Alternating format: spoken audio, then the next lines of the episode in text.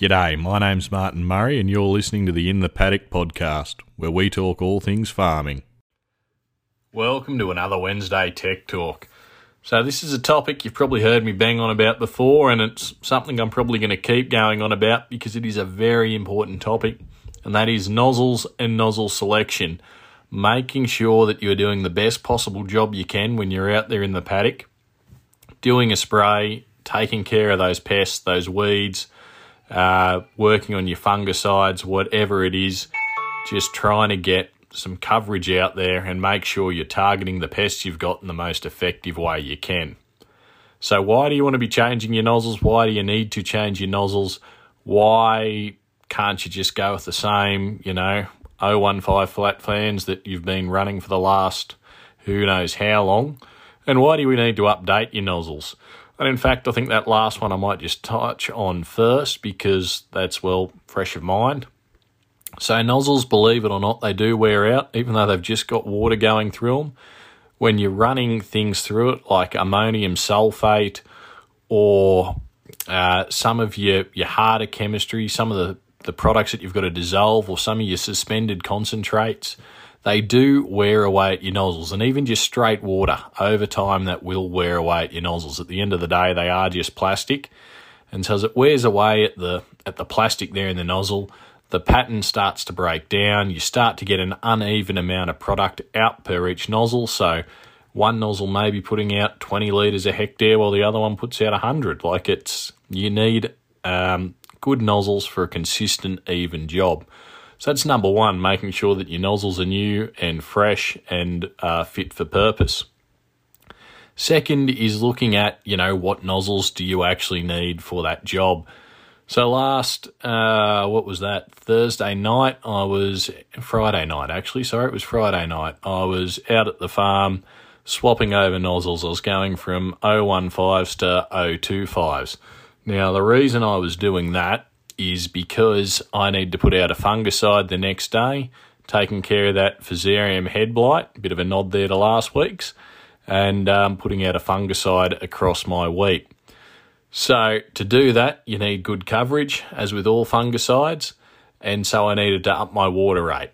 And so, to keep myself moving quickly through the paddock and being efficient at the job, I needed to increase uh, the size of my nozzles from an 015 to an 025 and that would allow me to maintain that sort of 10k an hour um, while still putting out a you know that good water volume. And uh, yeah, for all those guys out there in self propels that went, well, 10k an hour, Jesus, that's low. Yeah, well, well, welcome to my world. So that is why we did that. And you know, they were just a standard flat fan nozzle. They were able to maintain that medium spray quality. Again, keeping those droplets small, giving me good coverage which is the other factor, droplet size. So when you start looking at things like, say, 2,4-D, particularly 2,4-D in summer, or any of your phenoxys, there are restrictions on the label as to the droplet size that you can use, and there are restrictions on droplet size depending on the month that you're using it in, trying to minimize that drift and keep your product on target. And so they may stipulate that you need to use a uh, very coarse or ultra coarse or extremely coarse nozzle, depending on the product. And therefore, you need to select a nozzle that will actually allow you to do that in the paddock. Um, so you won't have fines and you won't have drift particles drifting out across who knows where. So that's one of the other reasons that you need to change your nozzle. So when you uh, start looking for a nozzle, looking at what you're going to run, you need to think about what you're trying to achieve. What sort of coverage do you need? What co- sort of spray quality do you need?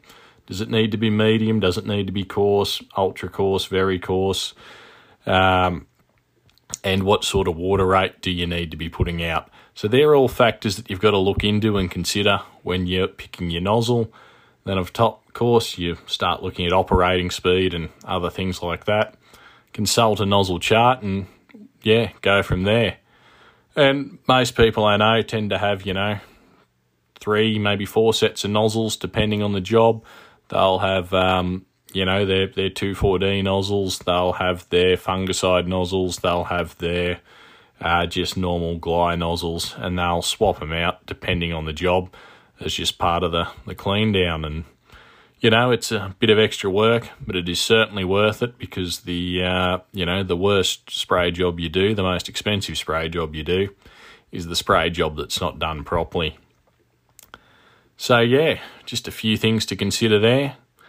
Other than that, currently lining up a couple of people to interview. I know from the feedback I get, people really like the interviews, and um, yeah, I'm I'm working on that. I'm trying to get more of them, but uh, yeah, so far, uh, yeah, we we don't have any recorded ready to go to air yet, but there's a couple of people that have agreed to do them, and we just need to find a time where both myself and I them are uh, able to commit to it.